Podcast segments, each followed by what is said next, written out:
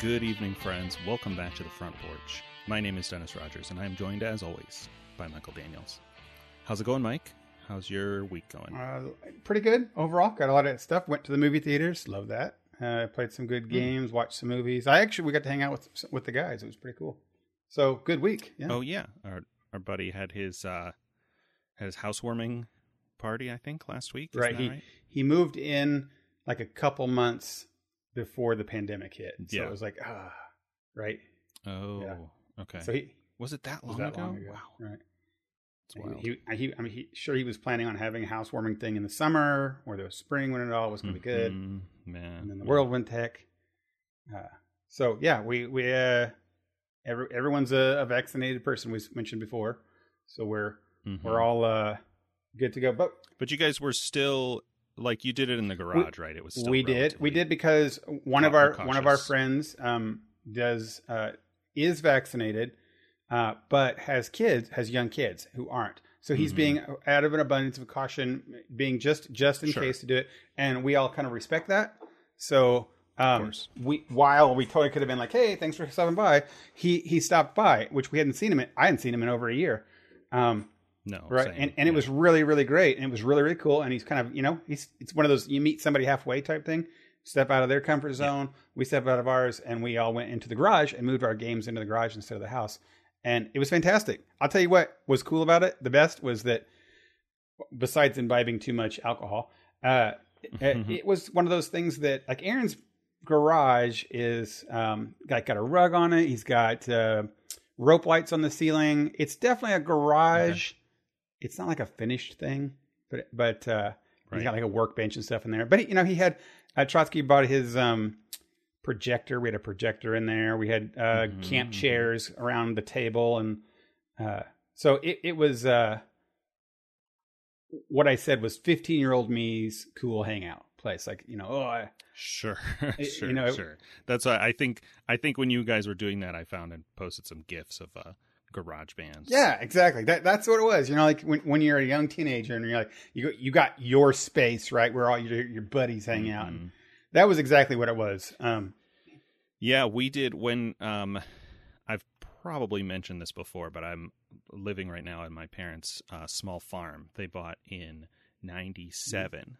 So for me, that was just about, I think it was like between sophomore and junior year of high school. So it was just on the edge for me, but like, the farm, it's just 5 acres. So it's not a big like operation or anything like that, but it's a big yard with a lot of buildings, a lot of different barns and things. And the building that is now a dog kennel, we've talked about my parents' dog business before, that building started out as a hog shed. So it was a long, narrow building with a bunch of hatch doors along the side. And it has all of that same stuff now, but it's all new. Like, the building's been almost completely rebuilt, and it's got like, some kind of plasticky wall material that's easy to clean.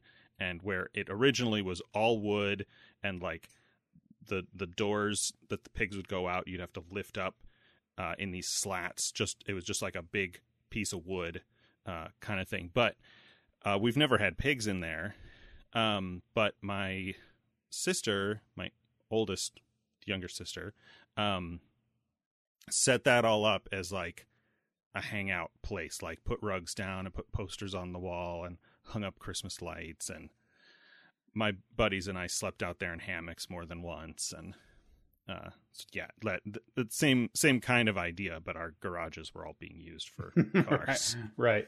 Yeah, the that's what mine's definitely like a car garage. I've got some workout stuff and tool things, it's workbench and things, but it's not really like a... Yeah, because you've got a 2-car garage, but only 1 car. Right. And yeah, his was 2-car. Aaron's a 2-car too, but he doesn't park in it. He just uses it for his like hangout ish place and stores his bike, and like you see, he's got a hammock in there, and so I slept in the hammock, and it was good.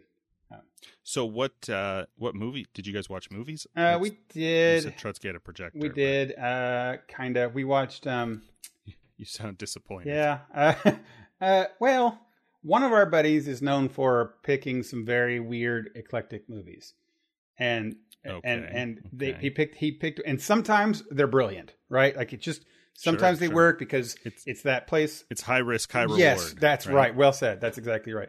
And this one was like, they did not get the reward part of it. So it's like Cyborg 2099 or some kind of weird YouTube thing. And it was just awful. It was just, it was all awful. You know, we lost three of our people in the middle of it because it just got boring. And then like the rest of us were on our phones when it was on. So it kind of like, it was a mood killer.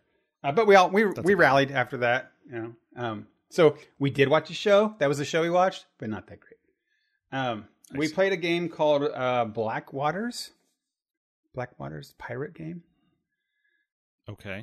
What's that like? I don't think I've heard. I hadn't either. I guess so our buddy Fox owns it, bought it, and left it with Aaron, our other buddy. And he's had it, and it plays like 7 or 8 players or some kind of nonsense thing. We had 6, I think. It's weird. I haven't played a game like it. But you know, sometimes when games lean heavily into the story part of it instead of the actual like game mechanics part of things, that's what that was like. Like, this is a Western. No, this was a pirate type thing.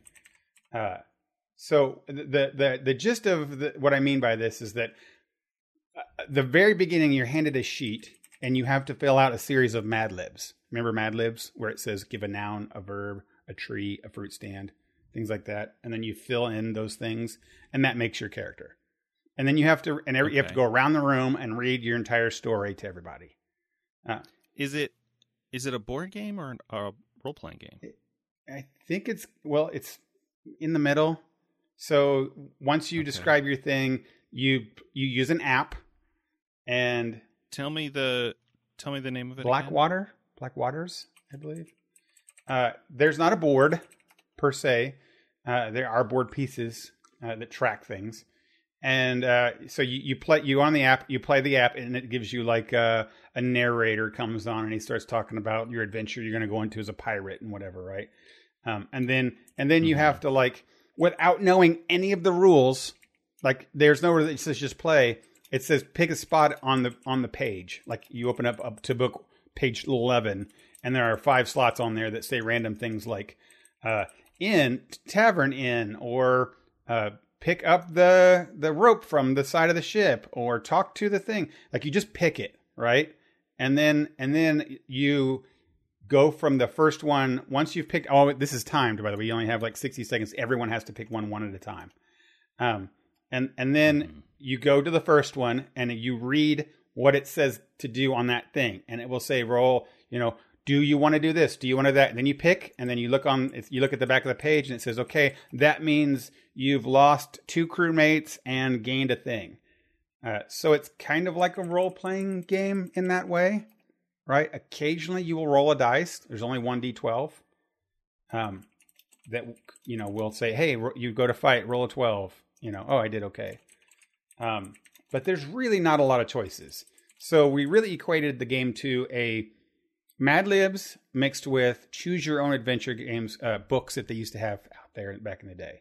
Sure. Right. Sure. Where you go and you read a bunch, and then you have a couple choices at the end. And then the choices you make by that goes to the next pages.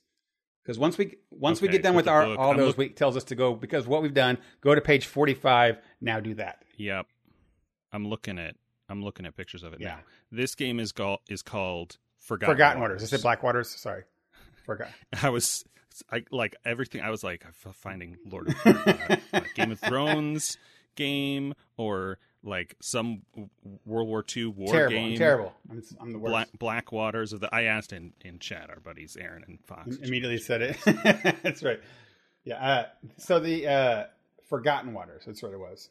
Forgotten Waters. That looks cool. I'll put a link in the show notes. Right. Yeah, it looks okay. I mean, it's okay. Like I said, it's a little cartoony. It's a little cartoony. Maybe, or... And I guess if you really got into it and you were like, everyone wants to get in and become a pirate and say their lines in pirate voices, then it's okay. But there's like, there are mechanics, but there's no mechanics. And as a frustrating, like Trotsky and I, for example, we would be playing it.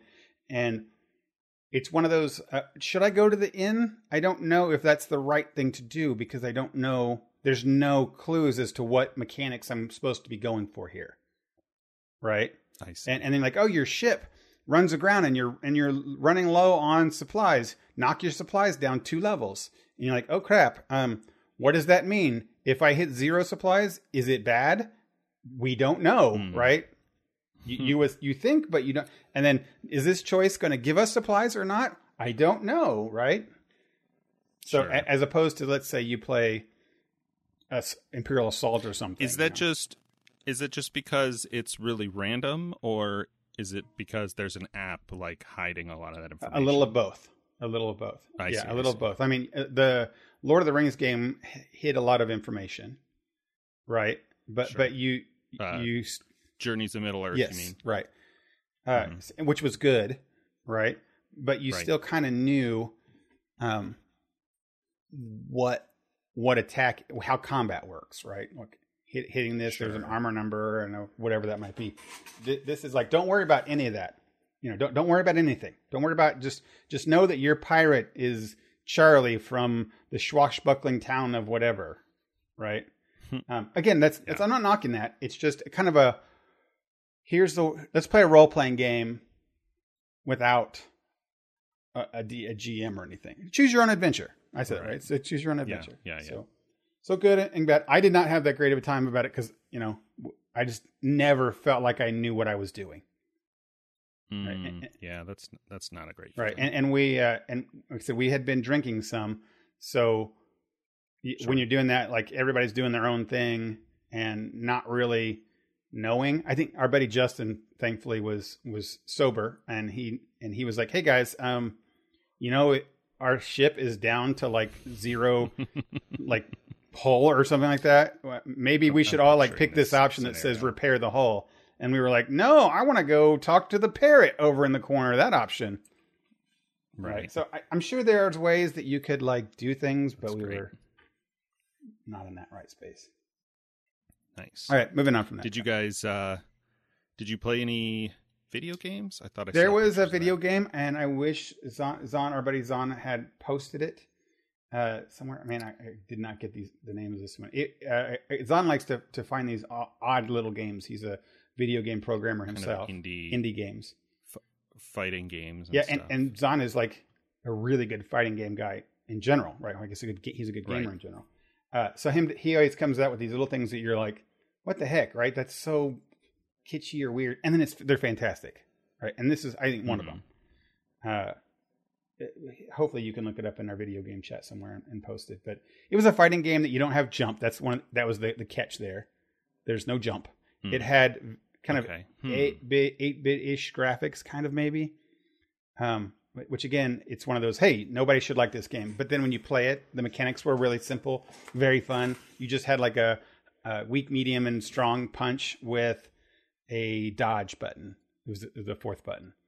And there was a couple roll moves, like the fireball moves, but they weren't complicated. They didn't have a ton of different things. It was just kind of simple enough and cool enough that everyone could quickly jump into this fighting game, play it, and and you could get better, right? I always felt like, hey, I know how to do a 1-2-3 combo.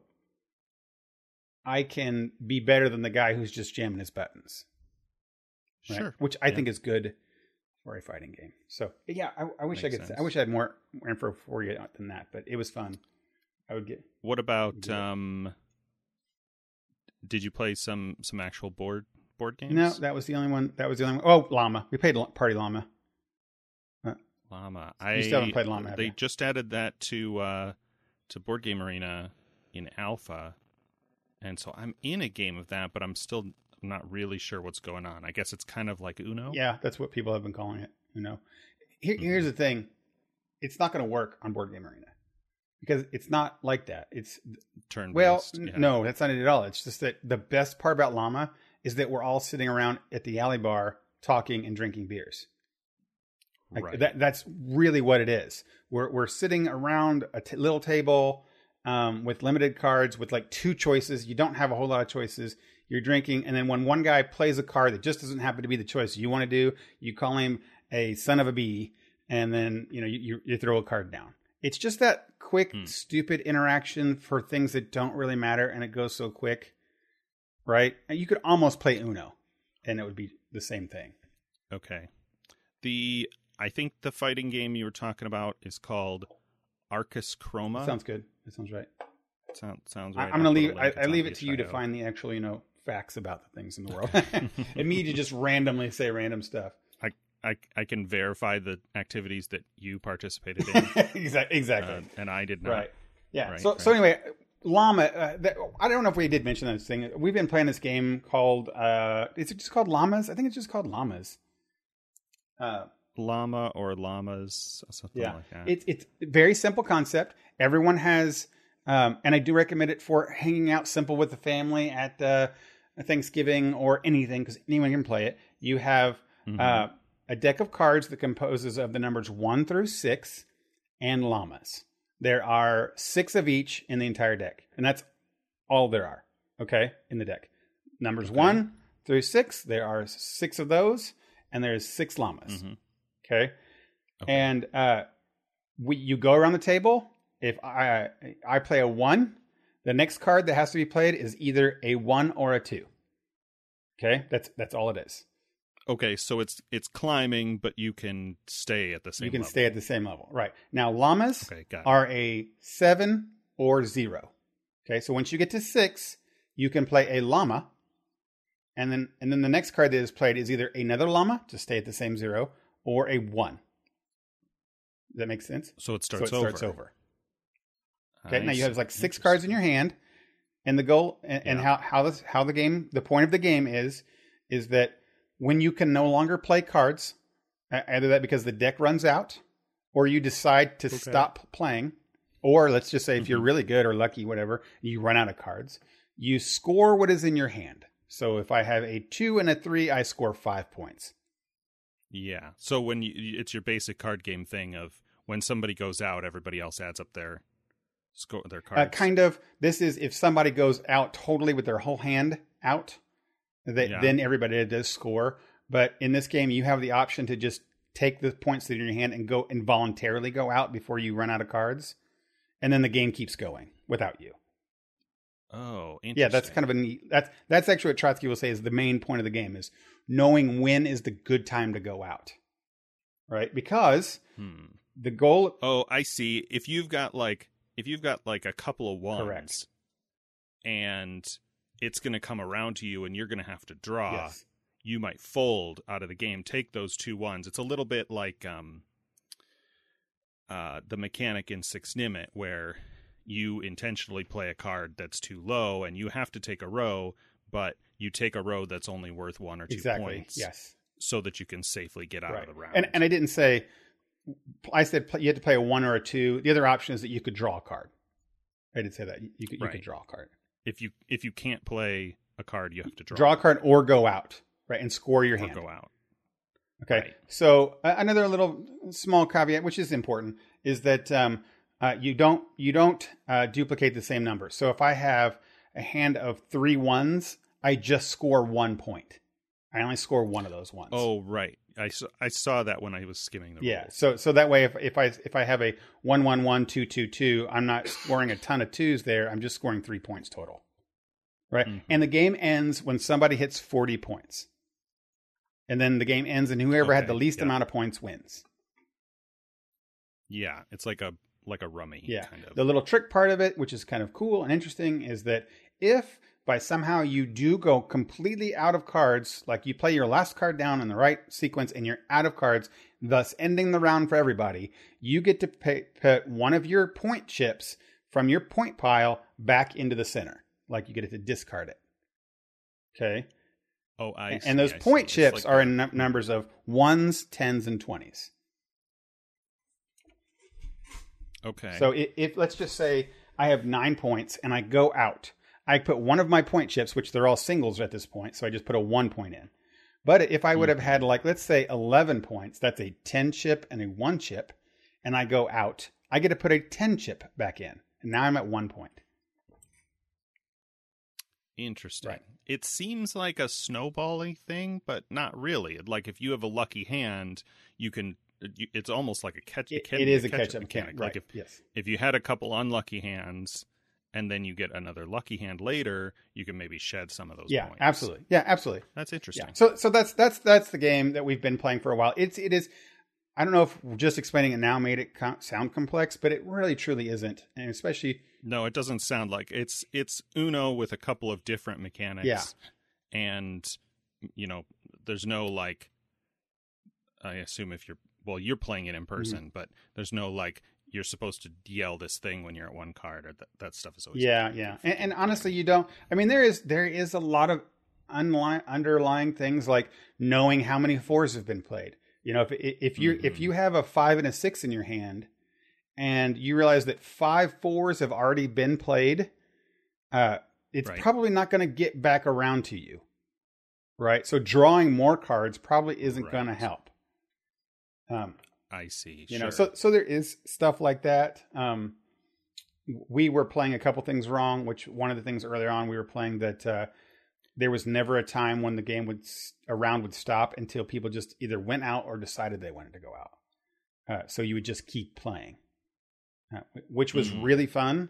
But it allowed people to go out and constantly be putting their points back. So the games took a lot longer. Oh, so the whole game keeps taking longer. Yeah. So like Trotsky at one point got to 39 points and then came back and ended the game after a long time to play with only 11 because he successfully took back another one and then kept playing through and kept playing. And he would draw more and keep playing until he could go out. So anyway, we played the party expansion pack. The party expansion pack adds a llama that's a random llama. Oh, by the way, I didn't mention llama. Nice. You get stuck with llamas in your hand. They're worth 10 points. So they're bad. There's a wild llama, only one of them that gets added. It can be used as any number, but it's worth 20 points if you get stuck with it, which you should never get stuck with it, but our buddy Aaron did. Right. Yeah, a lot of that reminds me of a card game that I learned to play as a kid. My grandparents played called Crazy 13. Okay. It's your basic, what I think of as Rummy kind of game, like... Everybody gets a certain number of cards. I don't remember if it's 5 or 7.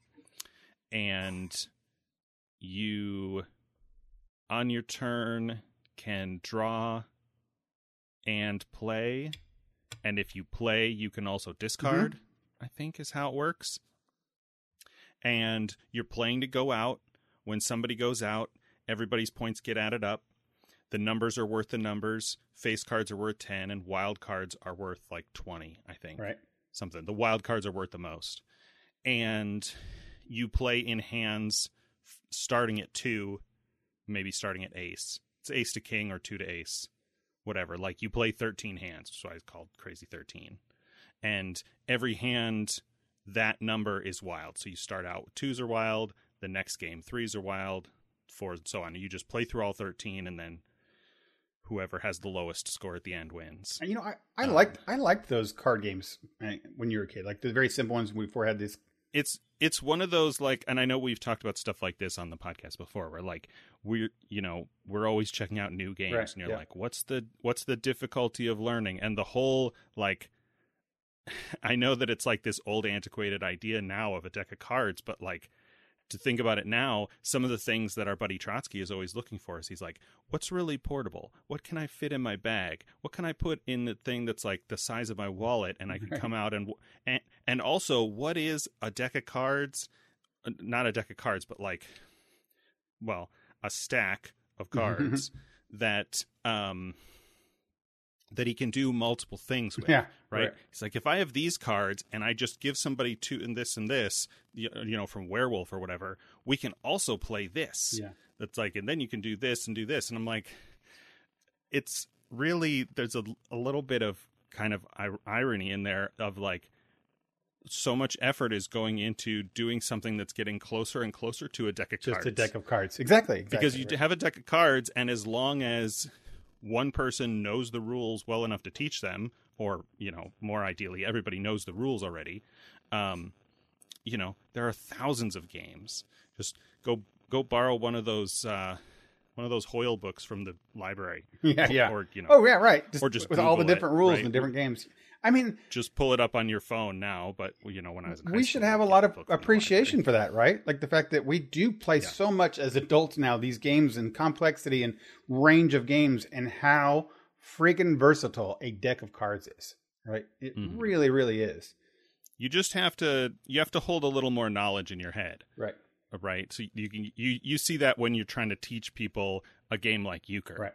Right. Which I explained to you the rules of Crazy 13. I learned that game when I was probably like 5. And, you know, I was playing it when my hands were too small to hold a hand of cards.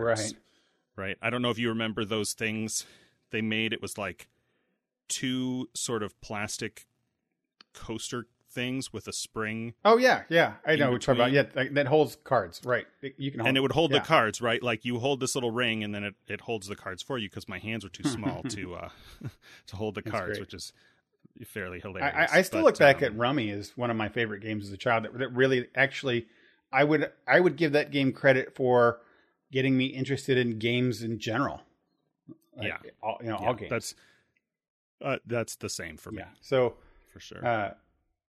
That's what this llama taps into is that kind of thing, and good for it, good on it. It's a good time, but that's why that's the long 10 minutes to talk about why I don't think it'll necessarily work in online. Because it's part of being there. It's part of being with people. Yeah. And, you know, maybe at most a 6 Nimmt kind of thing where if you're playing in real time on Discord or whatever, it can be right. I mean, I could be wrong because you're right. You guys do play 6 Nimmt in turn-based, don't you? Like, not online? We have, and almost everybody is like, why did we do this? It was a huge mistake. Right. Although, when it's not that real-time rush kind of thing, you can look at it and do some of the math. Because if you do enough of the math, like 6 Nimmt normal mode, you know, not hard mode rules becomes... easier to actually strategize and not just throw stuff randomly. Yeah. You know, there are some games that are, I mean, this goes without saying, but that experiences matter, meaning that, like 6 Nimmt, for example, it's a fine game on its own, but it elevates it when Fox goes, Dennis has got it. And everybody goes, Dennis, you got it. And we all like, razz you for that minute. And you're like, oh God, I just took 20 points, you know? And everyone is, you know, laughing at the same time. It kind of at your expense type thing. And then you get to do it to somebody next round, right? That's totally different than if I'm playing any game on a Board Game Arena in a turn-based thing, and I can be like, oh, I bet you Trotsky's upset that I took his guy there, but I never hear from Trotsky. Just chat. Right? Yeah. The thing in 6 Nimmt is what Trotsky calls the no whammies. Yeah. It's like, you know, that's the baseball thing from Ferris Bueller, but that you see in Ferris Bueller, but it's the like the cards go down and they're playing out and it's like, oh, who's gonna get it? No whammies, no whammies, no whammies. Oh, Pete took it. Right. Right. Well, okay, so what did you get to do last week? Anything? We did game night, virtual game night yesterday. Because we're recording on a Wednesday again. And we played a new game. I don't think it's new to the platform, but it's called Vulture Culture, which is kind of hilarious.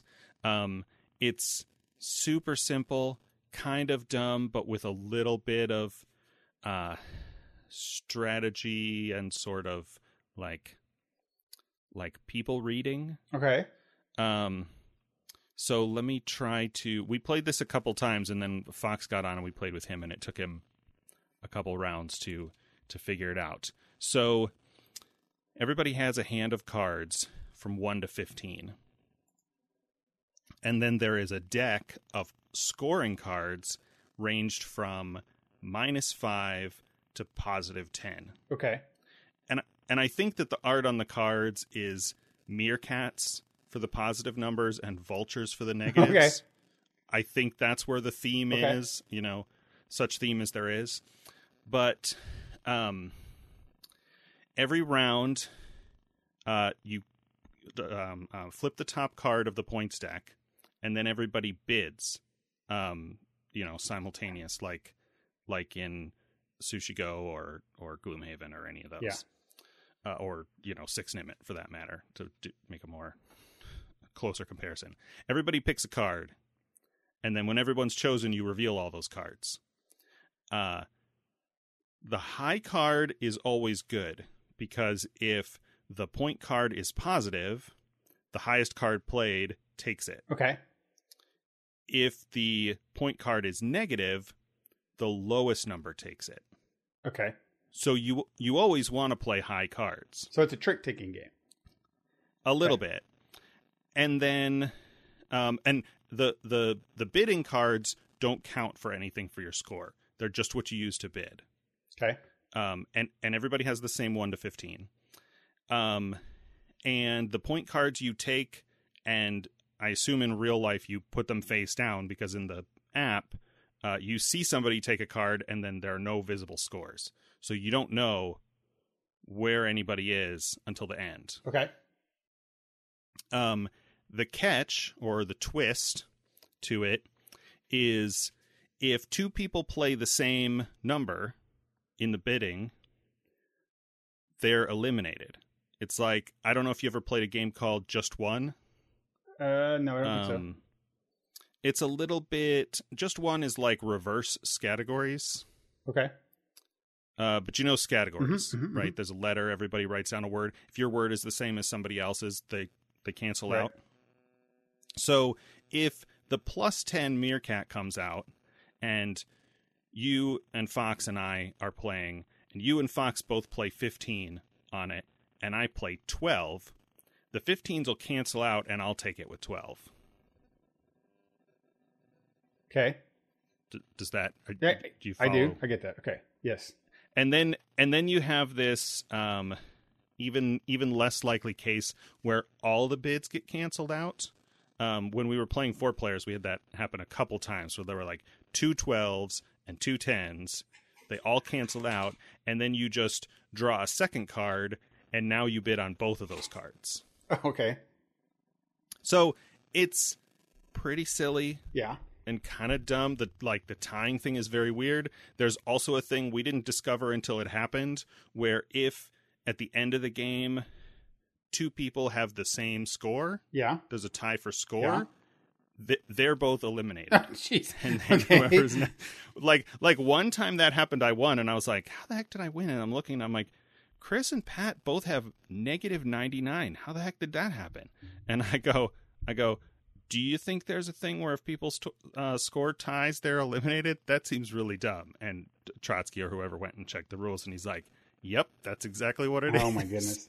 Because it's alpha, and I was like, no, maybe we found a bug that made your score negative 99. Nope. No. It's part of the game. Oh, my goodness. That sounds terrible. I can't imagine playing a game that's like, what happens in the case of ties? Oh, you both lose. I mean, the one nice thing about it is you have 15 cards, and there are 15 point cards. You're going to do this bidding 15 times, and it's over. Yeah. Like, especially on the app where, you don't have to shuffle cards or anything. Right. It takes like 3 minutes. All right. Sure. It's very fast. That does sound like another semi-drinking game. You should be okay with minimal decisions. Right? Yeah.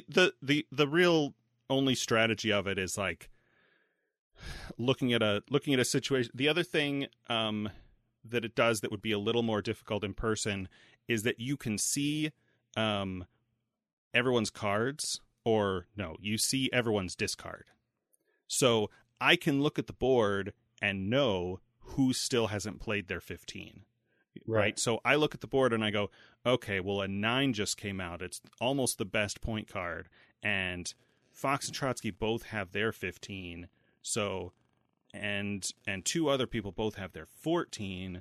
So I'm going to play a 13 and hope for the best. Or I look at that board situation and know that my score is okay. I've got like 7 positive or something. And I'm just going to get rid of my 1. Like, I'm going to essentially fold so that I'm not wasting my 13 on something somebody's going to take with a 15. Man, does it got some... That's where the strategy comes into it. But it's really... fast and kind of dumb. Yeah. Something to play quick and easy. Anyway, that sounds like, yeah, like we had 2 of those games this weekend. So we're on a good roll for that. Did you guys play something called Eclipse?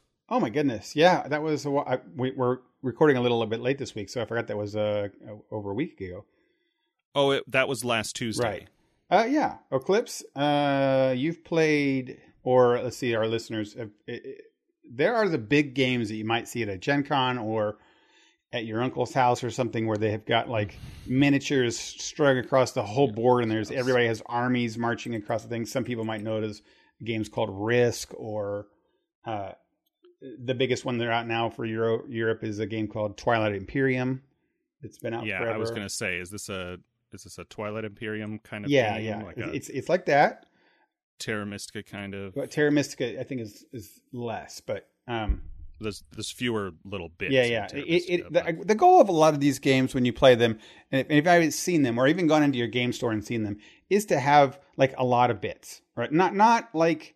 little markers and things, but like have little spaceships or army men. Yeah, I'm looking at pictures of this game, and I don't know, they're probably ones that people have painted or something. But I see a ton of little spaceships. Yeah, that's why you play these games. That's very Twilight Imperium-ish, or I never really played any of those Star Wars miniatures games you guys played. Yeah. Whatever those are called. Yeah. This kind of genre of game is dudes, what our buddy Trotsky lovingly says, dudes on a board. Dudes on a board. You have things out there on the board that are cool and they're yours, and you take up the space and then you move them into another space and you fight. Yeah, that's for most of us. Risk was the earliest version of that, which is a terrible game. No one should play it. It is terrible. There are many newer games that are much better that still give you that same feeling of like, okay, I'm going to move these over here, and I'm going to move these ships or these troops or whatever all together, and now I've got all my guys that you can bring in. And then, that's cool. Military tactics, I guess we could call it that, right? Sure. And I know that is since I was a little kid, a very big genre of board games, and that's what of course Chainmail and D&D was even founded on. The earliest form of what we would call board games are those like war maps, right? You see in movies where they've got a map of the country and a big stick with a blank on the end, and they're moving little blocks to represent troops. Like that's what that was. We call it war gaming now, but that's really what it was then. It's actual war that they're simulating with this game. Exactly. Right. Yeah. And those are cool. And they do that genre does have a tendency to be longer, like a history of it being longer games, right? Even when I was a kid, I knew that my uncles were playing in that thing, and his friends were all in the dining room, and they were playing this Risk game for over 3 hours, right? Sometimes they would take a Saturday and play it, and I thought that was crazy, right? But that's just how these work. Twilight Imperium is probably the biggest one nowadays. It is a space type one, very fun, very cool. Yeah, the biggest like. Because we're talking about the self-contained, like, buy one box and the whole game is in a box. Yes. There's overlap in, like, style and satisfaction or whatever between this and what we call miniatures games. Oh, yeah. Like yes. Warhammer and Dust and all those. Warhammer is the big one of those. Good point. There are a bunch of others. There's a Star Wars one. Which is different. It's the same but different. But, yes, the one we're talking about specifically here is... you buy a game in a box that is all of the pieces. Right. So anyway, Eclipse. Twilight Imperium, I mentioned that, and Twilight Imperium takes what 8 hours, about depending on the player and the people. Yeah, and things. If you have a full 6-player game, it's basically all day. Yeah, and like our buddy Pete, who plays it a lot, can play with other people who play it a lot, and they can probably bang one out in 3 hours, right? Because they're awesome and they do that. If everybody knows, if everybody knows the mechanics, and you're not spending any time like. Reading and learning, then it can be like... And they know all of the stuff they play, so you could do that, but on typical 6 to 8 hours, if not more.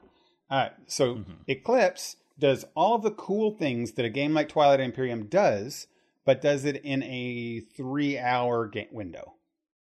I see. Right?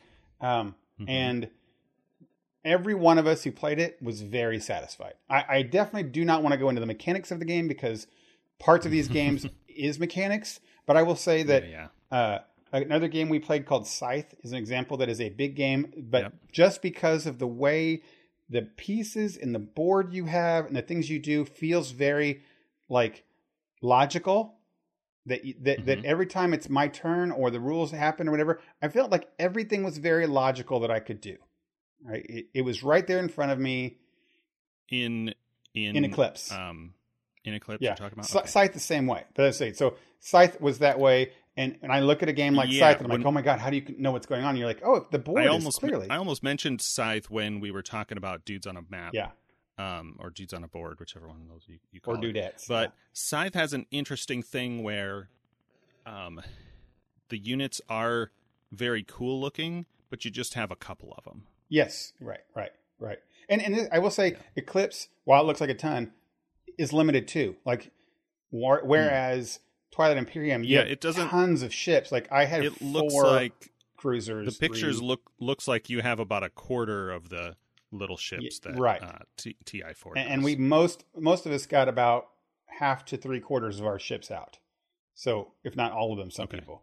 I know that's at one point I definitely got my cruisers out early, and there was only four of them, and that's all I had. And I was like, oh man, I thought I was just building all this kind of army up to be cruiser centered, and I only have four of them. I should realize that I should play other things besides just this one thing. But anyway, it is very straightforward. It felt logical and not overwhelming in any way. When turns went quick. I was sitting there, I'd take my turn, and then before I knew it, it was my turn again. And I was like, oh wow, that's really quick. So we were all going. That's always a good thing. Sure. And then there are a limited number of rounds. There's like 8 rounds. So while it did take 3 hours, we did a lot too. Like, it actually took us 4 hours because that's one of those things we've learned since Risk. Yeah. It's like a game doesn't have to be player elimination and last man standing like Risk or Monopoly. Right. Like, just do fixed number of rounds and it would limit or target score and then end the game. Like, then you can play a game without player elimination and also have it not take all day. Yeah, right. So it was fun. It was cool. It did have a lot of cool mechanics, like setting up the board happens dynamically. You create it as you play the first couple rounds, and then once the board is out, you're out of board piees, and you're like, oh, this is now our game board. Cool. And we don't worry about that anymore. Nice. The mechanics of attacking and like combat were super simple. There was all these little things that you can do, but you roll a dice, and it's like a 6 hits and 1 misses, and you're like, oh, but you have like my ships on my little board I've got here, adds pluses to it. So if I rolled a 3 and I have a +3, I hit, yay, or and that's it. That's as complicated as it gets. Now, nice. The cool thing about this game is that it's got a nice little player board in front of you, and it's got a whole huge array of ship parts. They're little chips that you can put onto your little ships, and all the different ships have little slots, like physical things, like no. Like your little miniature goes on the board, but it's like a little card that goes on your character sheet of your ship, right? So what you're describing is not like Tiny Epic Mechs. No, but that's a good callback though. That's, because you do add little things to it. Yeah, you put a little gun in it. It's got little holes like action figures. Exactly. But like Tiny Epic Mechs, your little mech sheet only has a slot you can put a card on, right? Okay. And that's kind of how it is. But this game, Eclipse, has hundreds of parts that come up. And so my cruisers are going to end up different than your cruisers because I put an extra movement drive on them, and I put missiles instead of guns. I increased the hull instead of putting power. So, and you get to choose those kind of naturally, right? It's my turn to pick it. I choose to do an upgrade. I can look what's available, which, by the way, I said there's hundreds, but there's only like 6 available at a time. So it's bite-sized, right? Okay. And you're like, oh, so I only have to look at these 6 in front of me to make the choice that I want to go for. That's what makes this game so great, was that everything, there's a lot, but everything seemed like just bite-sized enough for what's in front of me to make my decision. Right. And that's all I need to do. And then go to the next guy. Hence why we had turns that went quickly. I don't have a whole lot of things to choose to do here. Yeah. Right. I always appreciate that. Yeah, and I really did too. I actually landed in second place, but I didn't feel like I did. I felt like I was just going to lose, but that's not a bad thing. I just felt like I made mistakes early. Sure. But every time it got to me, I didn't have to agonize over a billion choices and feel like, oh man, there's a billion different ways I failed. Right? I just meant like, oh, I know what I did back then. And I know how I can fix it now, because I really only have 4 choices to do here. Right. I felt comforted that way. Right. You know, yeah. And that was good. So yeah, Eclipse is great. Mike's going to, keep that game. The guy that does Shut Up and Sit Down reviews, was very emphatic about it. So much so, because him and his friends, always plays Twilight Imperium. And he is giving his Twilight Imperium away because this will replace it. Okay. It does all things what Twilight Imperium does, but just less in a succinct way. Right? Sure. Not saying that you can't have a 12-hour game. I forget what... We played something that we were like, oh, this is an easier version of Terra Mystica. Yeah, right. I wish I could remember what it is, but... Well, I think that, like, Scythe is... I don't... Unless it was the other way, unless... Oh, maybe it's Scythe. Yeah. Like, Scythe is an easier version of Terra Mystica, maybe. Yeah, well, I know that Scythe is one of those things that when I played Scythe, I thought, oh man, this is like one of those really complex miniature board games, but not. Right? They just seemed like easier or something. You know, there's a couple of those that are easy. But anyway, I always look back to, I've got one of those big games. I've only got one of those big games that I keep in my house, and it's the World of Warcraft board game. Yeah, I played that once.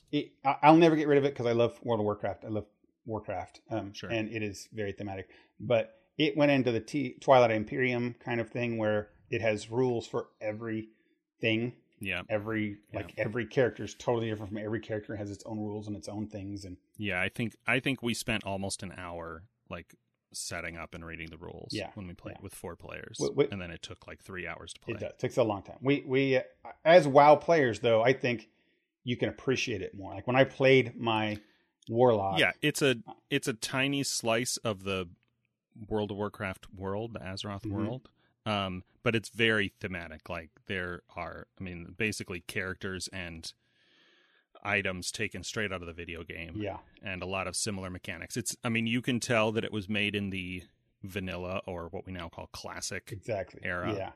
Yeah. But yeah, it's very true to all of that stuff. And I appreciate that. That's why I never want to give it. That's why I'm saying people who play Twilight Imperium. Some people who play Twilight, that's why they do that. They want all those rules and all those things. And that's what's fun. So streamlining isn't always better. Right. But for some way, this is a very good, I would recommend this as a middle ground. You know, it's not going to be for your casuals. Mike had mentioned that he didn't think it'd be every Tuesday thing. I think it could be, but, it doesn't have to be. It's not going to be one where you have to plan a whole Saturday to play it. But you can still get your war gamer fix in without. Right. So yeah, cool. Eclipse plus 2 thumbs up. Loved it. And I think everybody did. Nice. Our buddy Justin's one of those guys that's kind of like can be very down on games sometimes. And he was like, he won. It probably helps. But, but I'll tell you what, it didn't feel like he felt like he was going to. I've never enjoyed a game more because I won. Right. Well, he was. It was hard for him. I would say this one much because he was what we thought is winning the whole time. But at the end, because he was winning, we just about hammered him right at the end there, and his whole thing just about crumbled. And he only won by a little bit. That's society's catch-up mechanic. I was going to say nature, right. But definitely. Society, like that's what you're supposed to do. I remember we talked about that with Risk Legacy. Right.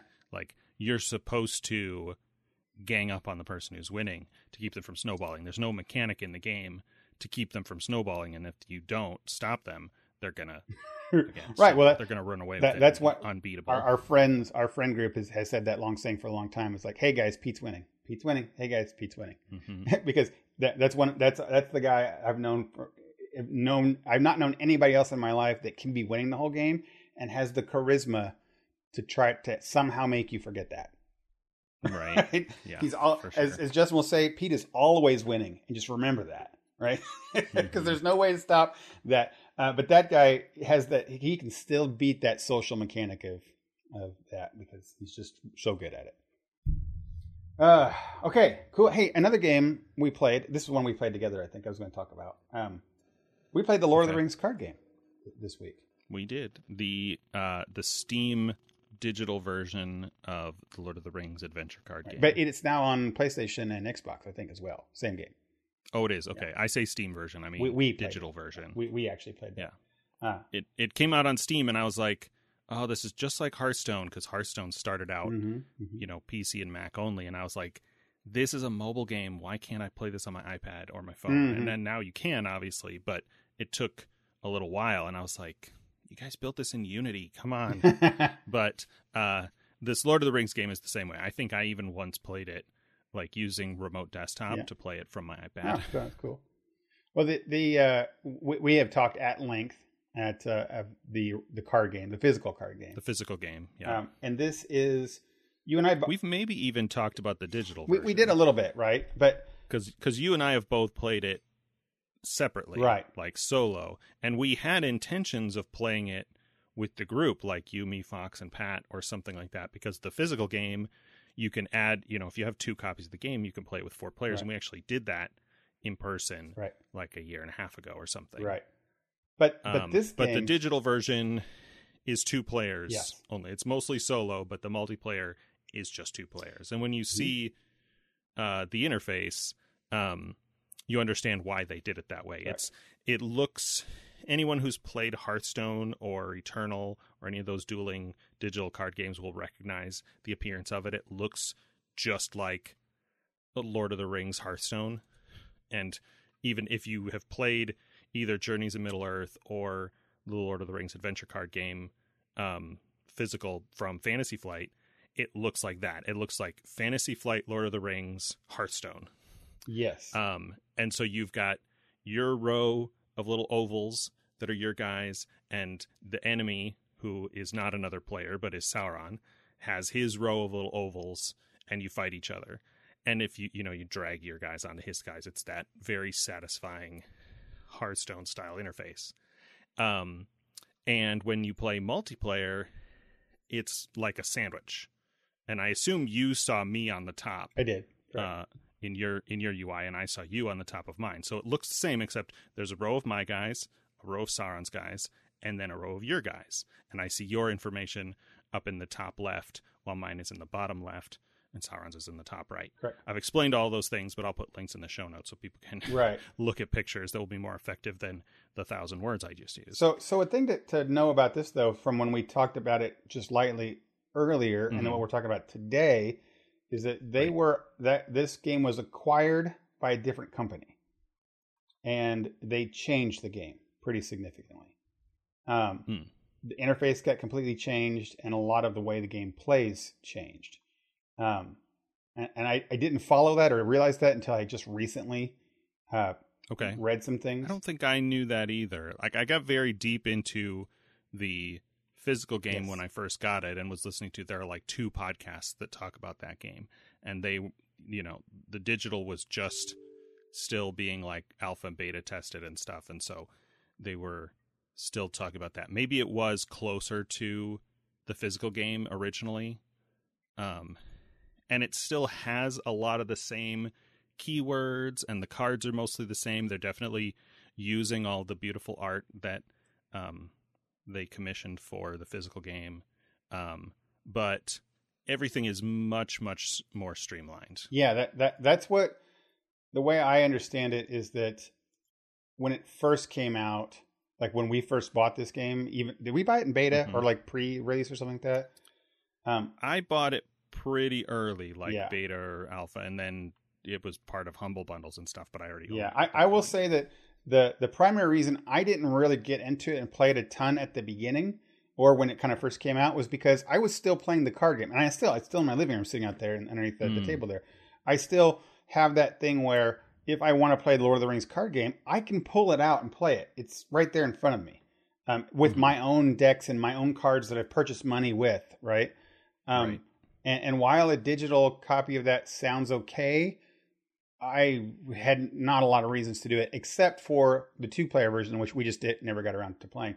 So that's why I just didn't play a lot of it. Now, all that preamble to say, you and I got to sit down and actually play it, and they have changed it to not be like the physical card game. But right. I feel, correct me if you think differently, that they got a lot of the feeling of what the game is in general, right? Yeah, it doesn't. I don't know if this is because we had multiplayer or because of changes they've made in the game since I played it when it was relatively new. Mm-hmm. And it was fun, and it was not as difficult as the physical game mm-hmm. can be. But it was more difficult than I expected right from the start. Yeah. Like, you jump right in it, and you're like, okay, cool, you got this one. And then the next one, like, one of your heroes will die. And you're like, oh, cool, I'm screwed now because I don't have the currency and yeah. whatever, all those things. I don't think we didn't really have any difficulty in any of the multiplayer that we played. And right. I don't know if there is adjustable or just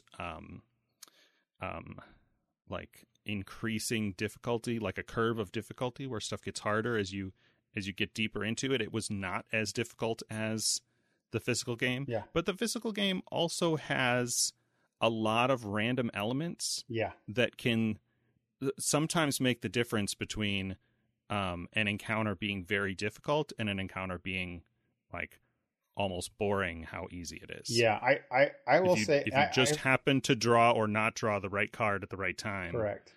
It can make all the difference. I have, and still maintain to this day, that the Lord of the Rings physical card game, living card game, has always been the tightest economy of any game I've played. Like, you get one power chip, right? Or whatever, resource. You get three around, right? You yeah. only get three... And well, you get one per hero. So if one of right. your heroes dies, you get two. You get two. And then you only get one card draw. That's it. And right. and you have limited cards, and you know, let's say one character comes out and he costs two or three. It was just so every action was you had to be doing the right thing, right? And everything you buy was matters greatly, right? I have to pick the right character and the right card and putting a thing out. And then you're right. And then the biggest thing was that there's a lot of random. I always said the shadow cards made me hate the game a lot. You flip right. a card over and, oh, this goblin now destroys your character, or, oh, it doesn't do anything. Yeah, and now you won. One of the most common ways to make the physical game easier / more enjoyable is to play without shadow cards. Yes, I agree. And matter of fact, I don't even know if I ever want to play with them again. I didn't do that often. Instead, what I would do is some cards are marked as elite. They have a different icon of some enemy cards, and I would play without those. That makes sense. Yeah. So I would still have the randomness of the shadow, but I would avoid some of the, or maybe only have one of this really difficult enemy instead of having two. Right. So this digital thing, since we played it I seem to be like hashing up the bad things of the physical game, which I do love, is that the physical game and this digital game maintains a lot of those positives and then kind of fixes, I'm using air quotes here, some of the other things that were troublesome of the physical game, and then makes for a really pleasant game overall. By the way, side note, you mentioned difficulty. I didn't feel that it ramped up as we went through that first campaign, but you can choose a difficulty level. We were playing the medium. Okay. So there's like three levels, easy, medium, and hard, and we were playing.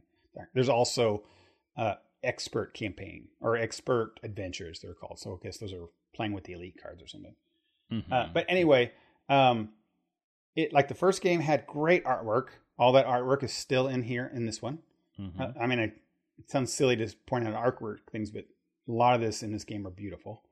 I've said that several times. It was, I think, 2019 or maybe 2018 Gen Con when I took my copies of the Aragorn card to the art row in the Gen Con exhibit hall, because the guy who painted the Aragorn card art was there right. and got him to sign my cards for me, because I'm like, from 2001 when they made those amazing movies, every copy of the books or game or anything used New Line art with photos of the actors. Yeah, right. And that was fine for a long time, but I'm like, that's 20 years ago, and we've got, and granted, the Fantasy Flight game is probably over 10 years old now, but we're like, yeah, get some artists to do some new art. There are a couple that have done a lot of cards in that game that are just, it's just really gorgeous art. I'm like, can I get a 11 by 14 to hang on my wall of this? Right. They're cool. They're really, really nice. So it maintained that those same art is in this game. So that's good. I thought that the feel of the game was very appropriate. I always felt like that Sauron was this thing behind. There was always this threat. They use even the word threat. Like, threat was always this ever-present thing in the game that you were always felt like, oh man, threat's a thing there. And all of a sudden we're going to be discovered and now bad guys are going to get us. And I think that this game still has that and does that well. I felt that story was a big part of the physical card game because you're going to locations. Those locations had flavor text and were important, and the bad things they did felt like a swamp, or right. And then you went when you traveled to the next big location, it had a story that went with why you're going there, and then a druid would come out with there because you're in his home, and now you get it all was a big story, and they were all sold in packs of story packs, right? And I felt that this digital game kept that on in purpose. There was definitely a story we were playing through, right? There are text cutscenes between locations.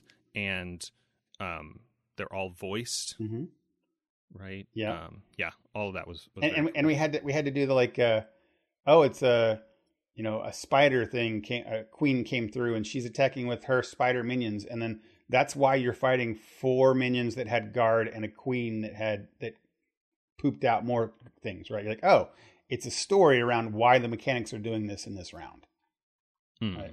Which is cool. So yeah, I liked it. I thought I really like it. I hope that we continue. You and I beat the first campaign, which is cool. It's got some unlocks. You unlock new cards to make for your own deck. Right. We've made decks of our own decks, right? Each of us have. I didn't feel overwhelmed with the deck building, which I often do in games. You pick your three heroes, and then it's not as again, not as complex as the physical game because you still have the sphere restrictions, the color restrictions, right. But there's only one currency in the game, which is another departure from the... Yeah, right. It's still very tight. Like, you still get 3 gold or whatever per round. It doesn't escalate like Hearthstone does. Yeah. So if you want to play a 5-cost ally... You've got to save at least 2 from the turn before, right? And then do it next time. And somehow in this game, it's all the same. Enough, instead right? of, yeah, usually did. Most of the allies and cards were 3 or less, and then you just have to decide like, is this the one card I'm going to play this hand or this turn, or do I want to play a 1 and this 2 as well? The one difference between that and the physical game is that the currency is all in one pool instead of separated out by the colors of the heroes. And I also think that in this version, I never felt like my guys were going to insta-die every time. Like in the physical copy game, I'd put, let's say, a 2-cost hero, which is very significant. It's basically most of your turn right there. Put a new hero out. That they were a 2-cost hero would, if they last and chump blocked for you 1 round, you were fortunate, right? That was worth it. Yeah. I mean, we also were playing 2-player, which, from the things that I saw in the forums and whatnot when I was playing the physical game more, was one of the most popular ways for people to solo play was to play 2-handed, whatever, where they're playing 2 players, but with 1 person. Oh, I see.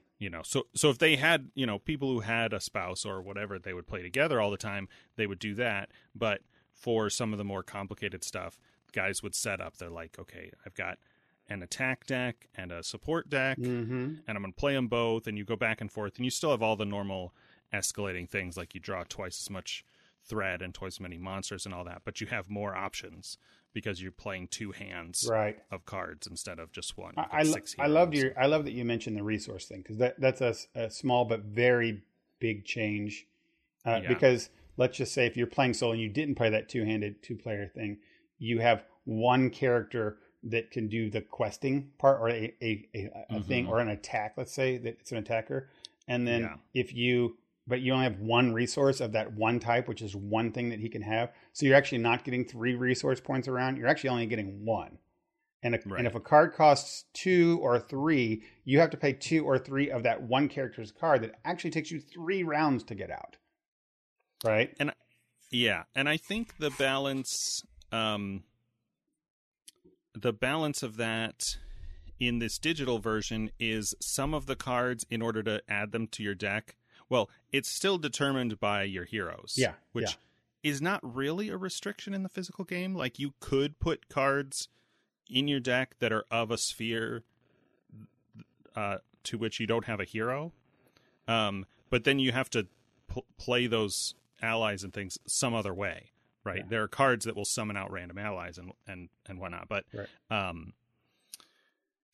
in the digital game, it just is restrictive. Like, if your deck has two blue and one green hero, you can't put red or purple cards in your deck. Right.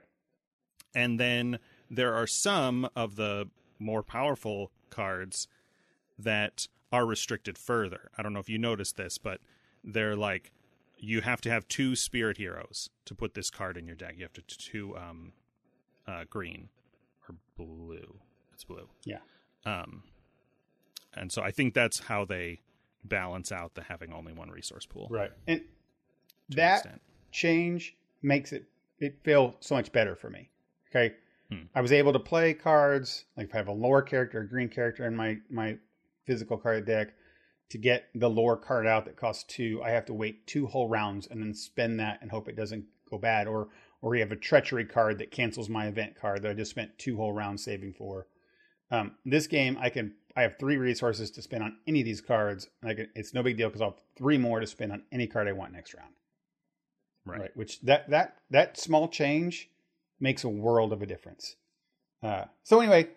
I also give it another thumbs up. I thought it's really fun. I loved playing the two player. I played it single player and skirmishes, just the random things, and it was fun too. But I've enjoyed the campaign so far. It was nice. We made our own decks the other night. Last night it was, and I enjoyed focusing on just killing things while you were focusing on solving the quests. Right, that was nice. That I didn't have to worry about whatever. And your deck was super support and did all these cool things and heals, and then a little bit of heals, a lot of questing willpower, but But then I could murder things, right? So it was nice to have that. Felt very co-op-y to me, right? You could do your thing, I did my thing, and we teamwork and beat the game. So I look forward to playing more of it. Yeah, same. Definitely. All right, what else we got? Hey, you want to talk about our show that we watched this week? Yeah, let's talk about our movie.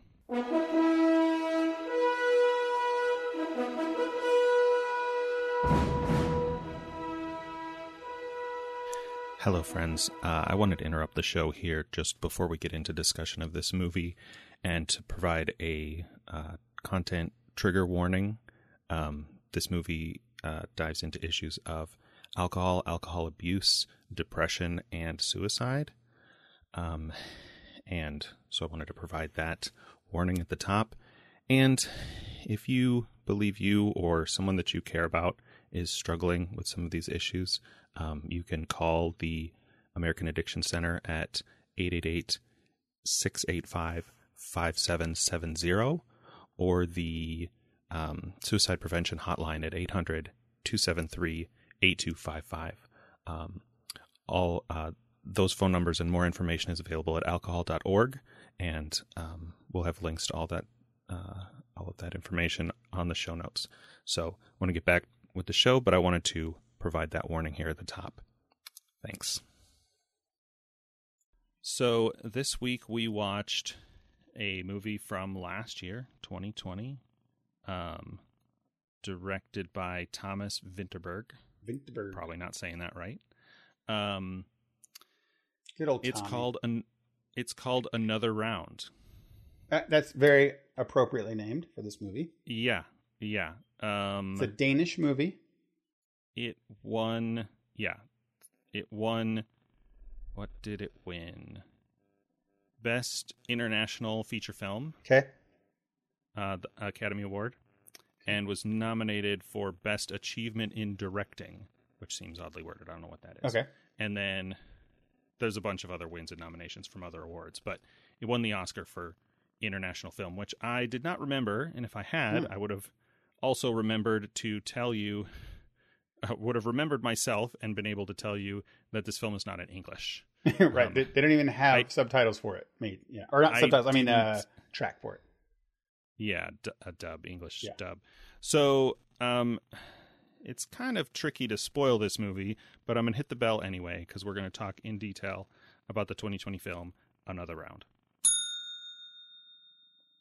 Do you want to go first? Do you want to try and summarize? Sure. I can summarize without opinion. Really simple. Okay.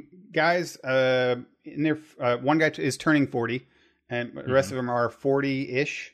Area, maybe a little bit older, some of them, and plus or minus seem like mostly plus a little bit. There are four of them, and they all work at the same school in Deutsch. Is it Holland or I want to say Dutchland? Denmark. Yes. I only remember that because they sing either national anthem or a patriotic. They do several patriotic songs for that. Denmark, my home. Sweet home, right? Or something like that. So they are there. They teach at a school there, like a high school. What would be a high school there? And they teach the different things. One is a choir teacher. One is a history teacher. One is a gym teacher, and I don't remember what the other one does. But they're teachers, right? And they have come to the point in their life what some might consider midlife crisis, right? Where they are lost. They have lost themselves in whether they be personal lives or professional lives. They don't feel both right often. The lives are going where they are. It's not, they don't have bad lives. They're just, have been doing the same thing and not feeling the way they used to feel, kind of be the same person. Midlife crisis, we're just saying. Right. Kind of life on autopilot. The main character, Martin, played by Mads Mikkelsen, is, he's concerned that he has become bored.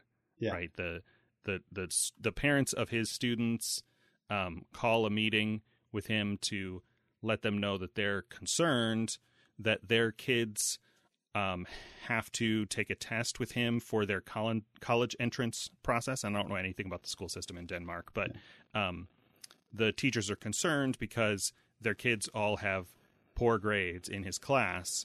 And then, he's talking about it with the other teachers of like the eternal question of like, whose fault is that? Right. Yeah. Like, are the students, just lazy and not interested, and how much responsibility falls on the teacher for not making the material engaging, like not reaching out to them, which is, sort of their whole job. Like if you're just going to read text out of a book, what's the point of a teacher? So, they got, sorry, go ahead. So they get down at this kind of a thing. And then, they're out celebrating a 40th birthday of one of them, and they have a little bit. They're having a nice night at a nice kind of fancy restaurant, and they're ordering all sorts of stuff. And booze is one of those things they start ordering, fancy champagne and wine. And one thing leads to another, and they're getting kind of drunk. And they mention these are all kind of educated people, right there. And so they're talking about some research they talked about from one guy. They're teachers, so they're, they're academics. They're academics, all right.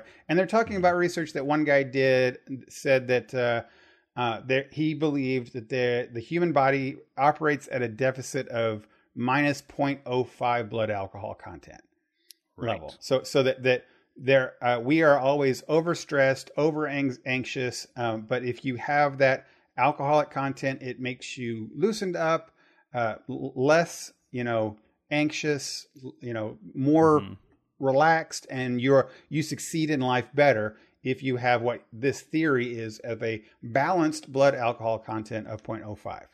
Right. And for reference, I looked this up, and there are a handful of countries where the legal limit is 0. Mm-hmm. And a lot of those are also age-based, right? So if you're under 24 and you get pulled over and have anything above 0, mm-hmm. presumably, or maybe it's more than like 0.01 or something. Yeah. And there are a handful at 0.2, 0.3. There are a lot at 0.5. Wait, you mean 0.05? 0.05, right, sorry. Yeah, 0.5 is, dangerously bad, right? That's that's like death level. Right. I looked this up on Wikipedia, and where did America? We're 0.08, I believe, right? Yeah, the United States is 0.08, except for Utah, which is 0.05. Okay, and there is a lower limit. Where did I see it? It's 0.2 if you're under 21, except in some states where it's 0. Right. Which is a weird kind of... Well, there are cases where a person underage is allowed to drink if they're at home. Right. Well, it's significant. But 0.05 is the legal driving limit in Denmark where this movie is set. Well, so for, just for... references to reference to picture that, like, it's slightly below the limit in the US, but in Denmark you're right on the line, right? And so if you have a sense, I think they say to like 2 glasses of wine and then maintain that, and of course it's different. It depends on your age, your sex, your body weight, BMI, and there's a lot of things in that. So generally, to reference that and to get back up here on track, we're 0.05 to 0.08 ish. Is, and I'm not an expert in this in any way, but on average, we're doing averages, where you start to lose cognitive and motor functions that aren't quite in sync, right? You don't, response times aren't very good, but they're just below that. I think if let's see, I had this here, 0.3 to 0.5, according to Wikipedia, is like decreased social inhibition, joyousness, mild euphoria, relaxation, and increased verbosity, meaning you talk more. Right. You're not quite to the like higher pain tolerance, loss of inhibitions, real euphoria, or nausea or any of that stuff. Like that gets into the like 0.8, 0.9, 0.08, 0.09, or 0.1 and higher, where you get into higher stuff like this. And what we see some of the characters do, the main Martin character particularly, is they get a portable breathalyzer. Wait. Let's jumping a little bit here. Hold on. We got. Am I skipping ahead? Yeah. Sorry. Go on. So they talk about this study where this person said, this academic had said that 0.05 is the one. And as we just mentioned here with this little bit, that's the part we're talking about where you start to get more relaxed, you get more talkative, you get more open and less social pressure. Not the drunk part where you're just starting to get that buzz. It's what most of us would call like buzzed. Just a little buzzed. So it's like if you had a big, strong craft beer with dinner, the way you feel after that is just a little more relaxed, a little less stressed and anxious. That's where this theory came up, and they start talking about it, and they're like, oh, and that if you were like that all day, all the time, you would be better, right? And at this party type thing, one of the characters, I think it's one of the main characters, kind of breaks down the idea that like he's really at a part where he doesn't know how to get out of this point in his life. And he doesn't know what to do and where he's lost or how he's done it.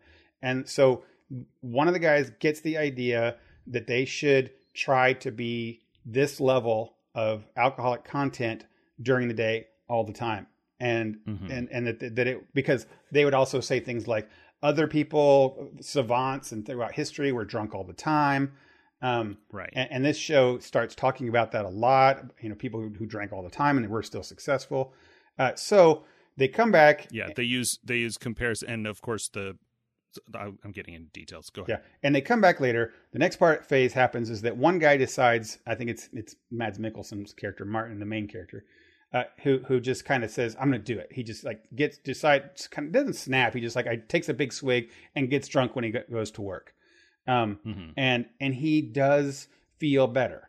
And he talks to his friends about it, and they're like, "We're in." And they decide that, but they do it in a way that they're like, we're going to write a paper about it, and we're going to study this, and we got rules. It's a study. It's an academic study project, right? So they make it an academic project, and they got rules that they're not going to drink after 8 o'clock. They're right at all. It's the thing. They don't drink on weekends, and it's only for this study to see how it works. So that is how it works. And the show goes that they do this. They do improve. At some point, they're like, okay, let's move this up to 0.08.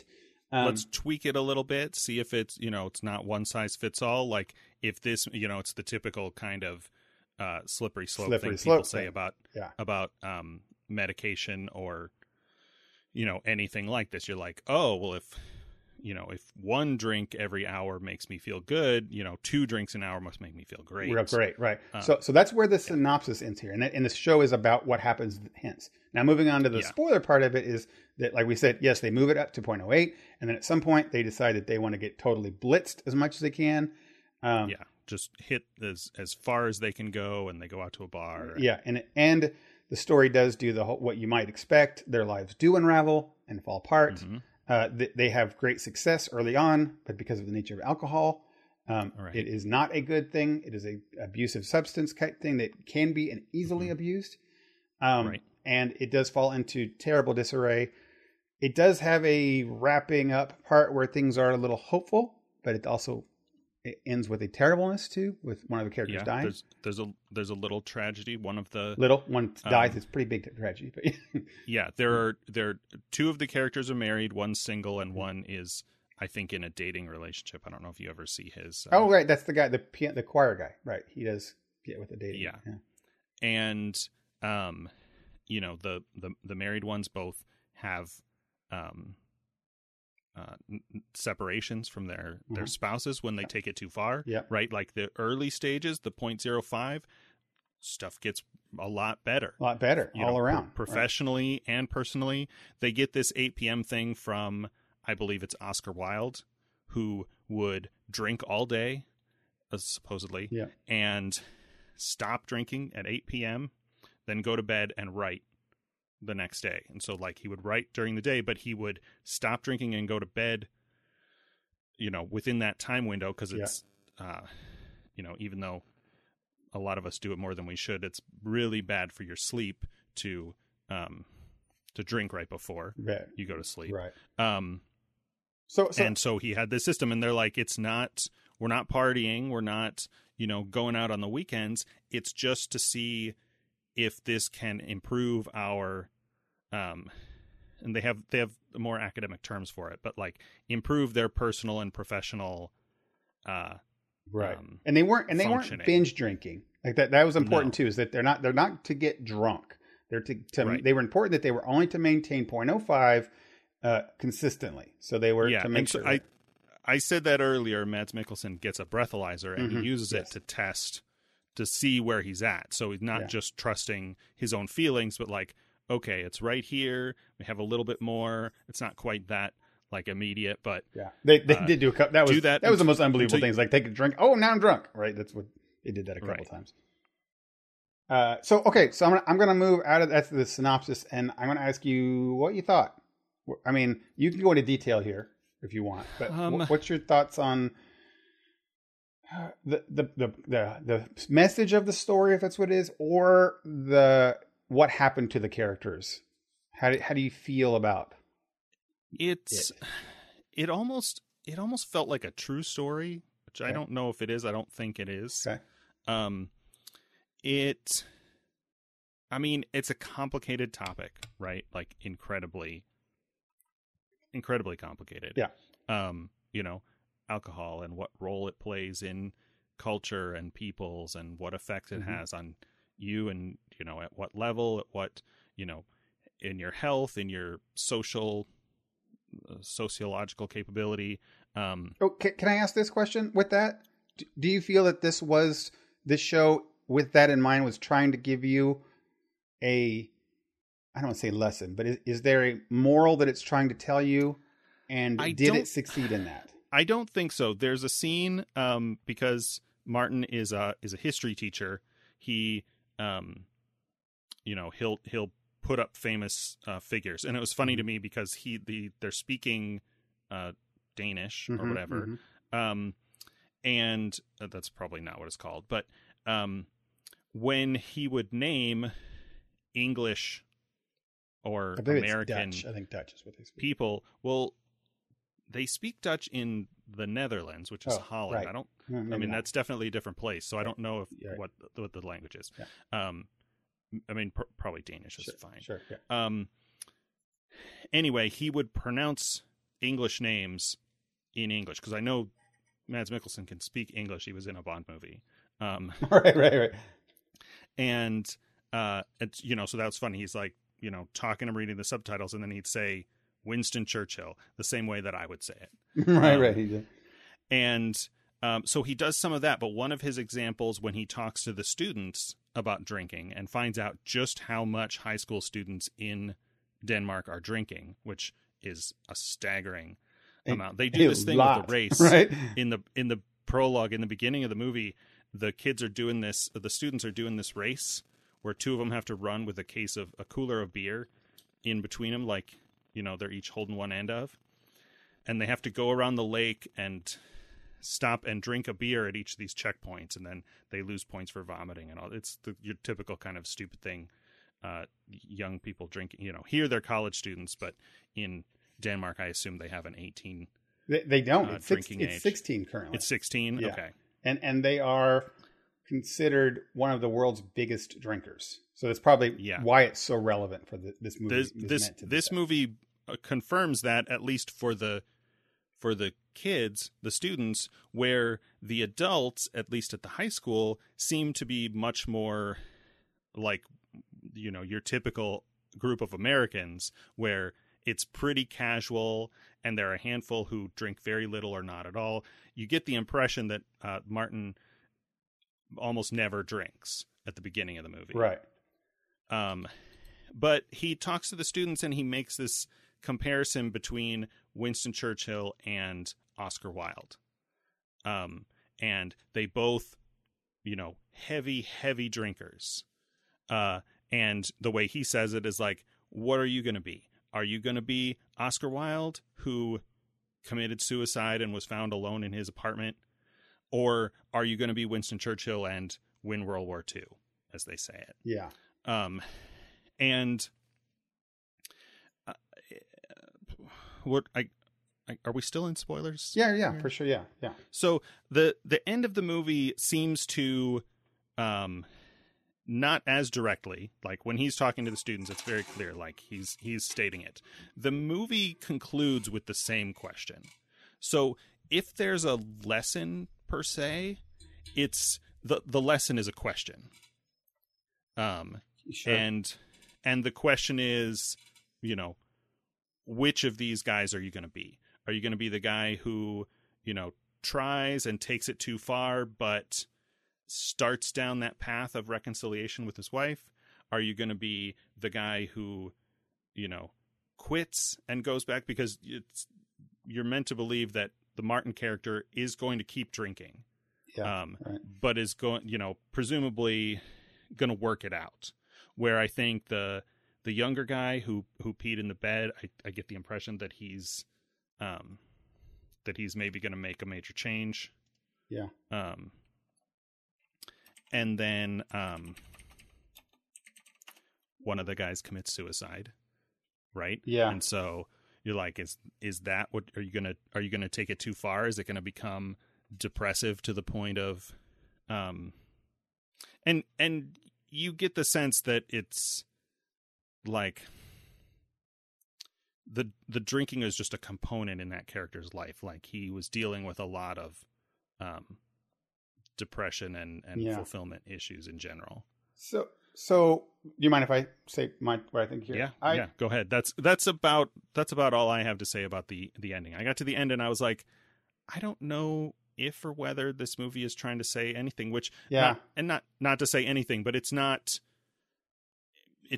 it had no clear kind of like message or preachy kind of thing, which is what you would sort of like, if I didn't know that the movie had been nominated and in fact won an Oscar, I would have anticipated a movie about some guys trying drinking a lot as an experiment to end with some heavy-handed moral lesson. Yeah. And I have mixed feelings about that part of it. The mixed is that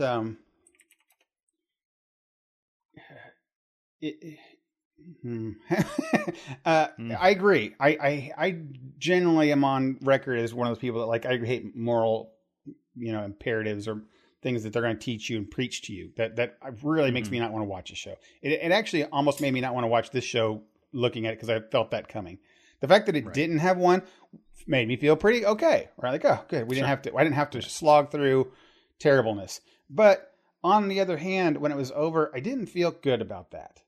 The reason I didn't is because I get. Yeah, this is go ahead. This is a very serious topic that shouldn't be. It's like saying, having a talk. It's very much like talking about a topic of cancer and then just saying that's all good. It's no big deal. Cancer's no big deal, right? You it'll all be okay when you get cancer. No, it's terrible, right? Alcoholism is bad. It's really bad. And I know from my personal experiences from family and life and being in a relationship with an alcoholic, that it is not just a thing like this show kind of presents it, that there is this, what are you going to be? That's not how alcoholism works. That is not how it works. It is a disease that people have and they get, and they're genetically predispositioned to be. Right? I may not get heart disease, but I may not because of my genetics. I may or may not be able to have the choice to be Martin or one of the other guys. It felt to me that the writers of this script don't understand that. And I don't know how someone from AA wouldn't look at this and be completely outraged. Because you don't have that choice. If you're an alcoholic and you do this little experiment, it is immediately downhill for you. It is 0.05 is not a limit, Right. You find this out fairly early in The West Wing, but there's a main character in The West Wing who is a recovered alcoholic. Yeah. And exactly. It comes back up later in the show, and they're like, how, he's recalling a story in the past where he went on a binge. Yeah. And the character that he's talking to is like, you were in the middle of this. How could you do that? Aren't you... you're this and this, clearly an intelligent person. And his response was do you know how many members of Mensa are alcoholics? It has nothing to do with intelligence. Nothing. It's, to my thinking, because I don't, I haven't really experienced that compulsion, but I know what a phobia is like. Yeah. And so I compare it kind of the same way as there is no off, and that's how they describe it. And I don't know, that's media, so I don't know how true that is to reality, but it's that kind of once you open the bottle, it's over. There's no point where you acknowledge that you've had enough and stop. Right. And it's not like a cigarette thing either. I think a lot of people try to equate it to cigarettes where I can quit cigarettes and then never want it again. It's total, it'll be a struggle and my body washes it out and I detox out of it. And then I am done with it and never have to pick up a cigarette again. This is the way this disease works. And remember, it's a disease, not a condition. That's an important part. It is a thing that you can't get rid of. It is part of your genetic makeup.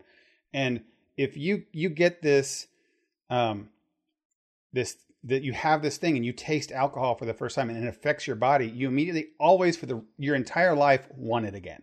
And in the West Wing thing, it's kind of an example. He says, I always want it. I always want a drink. It's because it is an answer to what I have in life, right? It is a medication. If I have a chronic pain, for example, in my life, maybe my hand always hurts. It's always a dull pain that hurts.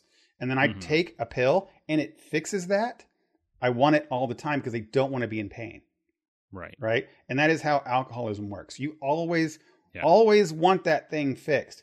And the thing is that if you take that pill and it makes your pain go away, it immediately, your body has to have another. Right. You have to have another. And I don't think, just to, sort of, I don't know, devil's advocate with that a little bit. I don't think that at any point they were implying that any of these four main characters were chronic alcoholics. Well, I don't know. I actually felt that Tommy was. I felt that Tommy was the guy that died. I felt when Tommy took it, Tommy was having problems in his life and he used it to get over depression. And he and every time he felt that way, he took another one, and he always took another, and it was a downhill thing. And you could see it, and all of the that's what this movie did do really well with, kind of actually showing how he was dependent on it and needed it. And then when we didn't have it, when he realized that, you know, oh, this is bad for me, he came in drunk to work, and that he was getting fired. He immediately comes in and is like, hey, I'm cracks open a beer, right? Yeah, and he just does. Oh yeah, right. You're right. All of that writing and all of that acting was so perfect. It's just, I get it. I'm totally understand this. Just, I got fired and I was drunk and I shouldn't be this, but I'm opening another one up, you know? Yeah. And so Tommy was. Yeah, Tommy definitely was. I guess you're right. Like, he got to a point where it was not like it, you know, I sometimes think of that, a line in Deadwood with the character of Jane, right? Right. Who... You're never sure if she, like, is she an alcoholic or is she just dealing with this grief? And she has a scene, a conversation with Charlie, her friend, and she says, "I think it's getting the upper hand on me." Yeah, like, I mean, yeah. This is not like, you know, it's the scales have tipped the other way, right? And I want to stress again that it's important for everybody to know. It's not a thing that you just get over. Right. As the guy in West Wing says, you're an alcoholic for life. It's not one thing. It's from your first drink to your last, you're an alcoholic. Yeah. And maybe, I don't know that I mean that now that you're saying it, I think I agree with you. I didn't really see that Tommy story as clearly. Yeah. But I also, well, I was more focused on the other characters until it got to that point, so I don't think I really was noticing the progression of that. And I think I don't want to interrupt, but definitely that part of it definitely is that sort of cautionary tale, and maybe not addressed as explicitly as it could have been. I agree. See, that's actually what I'm trying to to say. I do agree with that. I saw it in Tommy, but it wasn't as pronounced as it actually would have been. Right.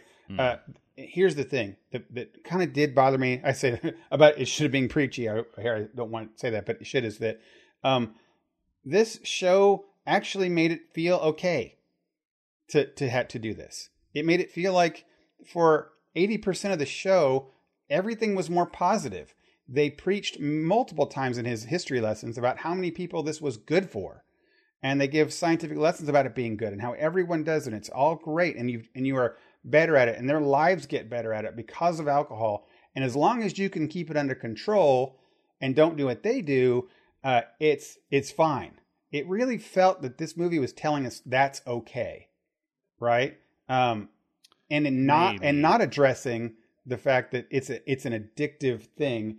I'm a person who does drink alcohol. We talk about that. I do. Right. I am fortunate that I am not genetically predisposed to have this addictive nature of stuff. Mm-hmm. But when when you're talking about a movie where they start saying kids, he tells a kid to get drunk at an exam.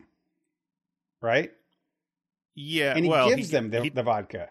The exam. He tells him to do the thing, you know, basically the 0.05 thing that they did. Right. I would not recommend alcohol as an answer to anything. Right. It should not be an answer to things. And that's what bothered me about it. It's a point in the story where they're doing this sort of experiment. And I think for the experiment part of it, it's the message seems to be like, yeah, maybe, but in the long run, probably not. Yeah. And you're very unlikely to be satisfied at that level. And we all know, and it's pretty clear in the movie, that they're actually not doing it for an experiment, right? They justify it by the experiment. Right. All of them want to be drunk. It sort of starts out, they like kind of want to try it. They talk each other into it. They talk themselves into it. And then almost immediately it escalates. They're like, we should try a little more, a little less to see what changes, whether, and then it I mean, yeah, it's barely academic. It's mostly, as we said at the beginning, they all have pretty tough spots in their lives right now. And mm-hmm. And all of them want to use alcohol as an answer to their problems. He right? Yeah. Martin wants to use it as the way to get out of his rut and the way to get his marriage back online. And the other guy wants it so he can love his students singing again more, right? They all are trying to use alcohol as an answer. Mm-hmm. And this show tells us that it is for so much of it. And then at the end, when they go on a party with the kids again and they end it with him mm-hmm. being drunk and oh, look, he can now dance again. It just made me feel that like this did not, it just told me that it's okay. And that we, as long as we drink a little bit, we're all fine. And I'm like, hey, that's not cool. You should drink more responsibly, but not as an answer to a problem. Yeah, I mean, there's a reason the warnings always say drink responsibly. I think for me, the closest thing to a message that this movie gave me was that there's no one size fits all. Oh, that's for sure. I agree. Yeah. What was okay for Martin was not okay for Tommy. Yeah, right. Right. And we know that that's true in life. Like it's, yeah, sure, it would be easier and simpler to, you know, just have prohibition. Yeah. But we tried that once and it didn't go well. Right. Well, and, you know, because of the truth of the matter is for whatever percentage of the population are not prone to, you know, actual alcohol addiction, it's not fine, but in moderation, in certain circumstances, you know, the health benefits and all those things. Like, I don't want to get into all of those details, but like, you know, it's not there's a whole range of situations and people for whom it's not dangerous. Absolutely. But, right. But right. That's also not to diminish in any way the group of people for whom it is, for whom it truly is. And I think that like a couple of these guys, I do believe Martin was an alcoholic. The reason I say it is because there's a time when he decides he's going to quit and then he can't, right? He can't walk out of that room without drinking that absolute vodka and getting wasted. Right. So I think he is, but there may be other two. I do feel that they aren't, right? I think that they can control it type stuff and they've got a handle on it.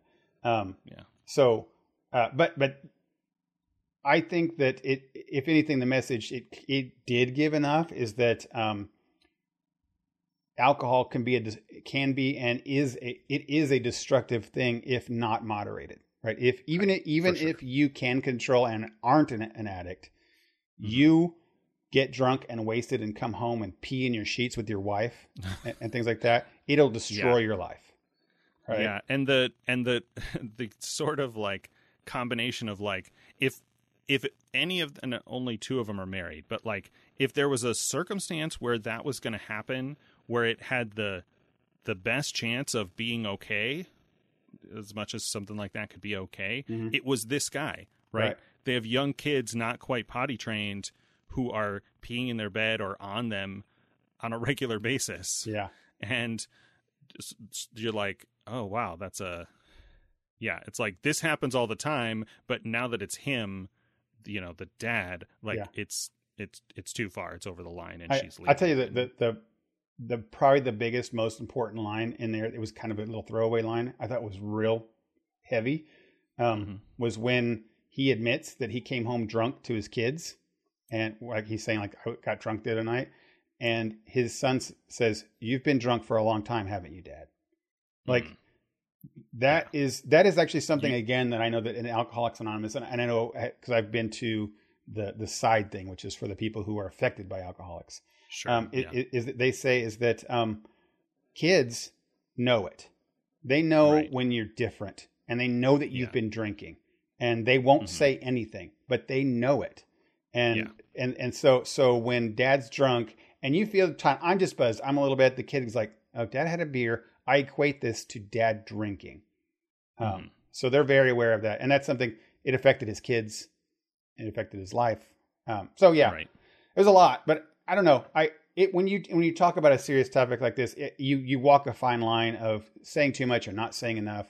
I appreciated this. I thought it was well directed, well shot, good, mm-hmm. well acted as well. So it was good. I still don't like the idea that, you know, you can use alcohol to solve problems.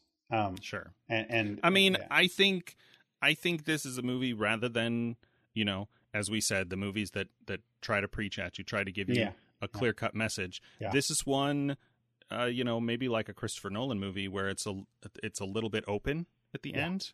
Right. And it's meant to provoke conversation. Like, that's true. That's fair. That's fair. I assume when we pivoted to this topic, we thought we could get through it in 10, 15, or 15 right. 20 minutes. And we've been on it like half an hour now. Right. So, but you're right. I like that. It does provoke conversation, right? To do that. Kind of stuff.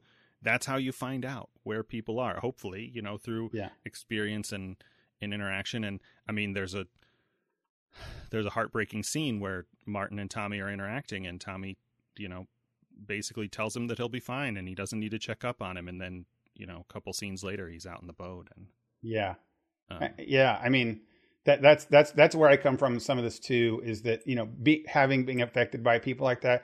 The things that you don't understand from the people who are part of that isn't necessarily the self-destructive parts that they do to themselves or to others. It's that you see someone like Tommy, who's a good person, who is, there's nothing evil or wrong or stupid or anything about this guy. I mean, you see him sort of coach, you know, those kids playing soccer. He loves it, right? and he's good and helpful, and he loves, and he's a good man, a good person, a good friend. There's nothing bad about Tommy. And then alcohol does this to him, and it affects all of his friends and all of his people and all of his lives, and they feel, you just feel terrible. So anyway, I like what you said. It does spark, this movie does hopefully spark a conversation, and I bet you that it's even more so in Denmark where it is a huge problem. It's a huge problem, and you know, there could be cultural things that we're not really seeing. I mean, it's a problem in America too, but you know, right. I don't want to diss anybody. Diminish that. Yeah. So good. I would still give it a thumbs up. This is one of those movies that I say that I would not watch more than once. Yeah. Right. But I'm not upset that I watched it. I think it was good. Definitely worth watching. Yeah. Same. Yeah. Thumbs up. All right. What's next week? Okay. So I get to pick this one, right? What are we going to do? We're going to do, you know me, adventure or comedy? What do you think? Let's go comedy. I think Sandlot was kind of adventure, so sure, that's mix adventure. It up. Okay, let's see down the list of things I've got here. Oh man, I've got one on this list that's going to be not PC correct today, but I'm going to do it. We're going to do it. Okay, it's going to be okay. We can tear it apart. I bet you've never watched it. Called Cannonball Run. Okay. I have not seen that. I bet you it went. Have you ever seen Smokey and the Bandit? I bet you that's one you've never seen either, right? You know, I've been in the room when my parents were watching it when I was a kid, and I think I saw some little bits of it when it was on something, and I was like, wow, this is... How are these movies so popular? This is terrible. I get it. And this may be that too. The acting is so awful, and Yes, this very much may be that as well too. I have a little bit of fond memories about it because it was kooky. It was when I was a real little kid, right? It was kooky and over the top and very, very over the top, right? It's supposed to be the plot is that they're doing a race across America and they can't get caught by the police. It's an illegal race, right? Okay. Sure. And they're all, I'm telling you, like over the top and probably today, very culturally insensitive stuff. Like you've got the Asian fellas who are all technologically advanced in their technologically advanced computer cars And I think, like, if I'm not mistaken, Smokey is that character is in this as well. I think he's playing the guy that the actor plays him is also playing Smokey in this one. So yeah, it's silly. Oh, wow, I'm drawing a blank. I know. Very popular guy. Burt Reynolds. Burt Reynolds. Yes, he played Smokey as in Smokey and the Bandit, being the cops. And I believe that his character, Smokey, who he's playing in this one, is in this race, I think. In this movie, Cannonball Run. Yeah. All right. So anyway, it's a comedy. It's not supposed to be taken seriously. And I'm curious if it'll hold up. It probably won't, but we'll give it a shot. Sure. Right. Okay, cool, man. All right, we went over here. Sorry, guys, for so much of it. Little heavy topics, little fun topics, but... Yeah, that happens. It's good stuff. All right, you've been listening to The Front Porch, episode 199.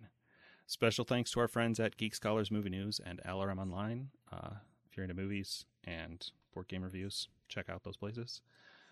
If you want to reach out to us with a movie suggestion or anything at all, you can do that via email at frontporchpod@gmail.com or go to our website, frontporchpodcast.com, and use the contact forms there.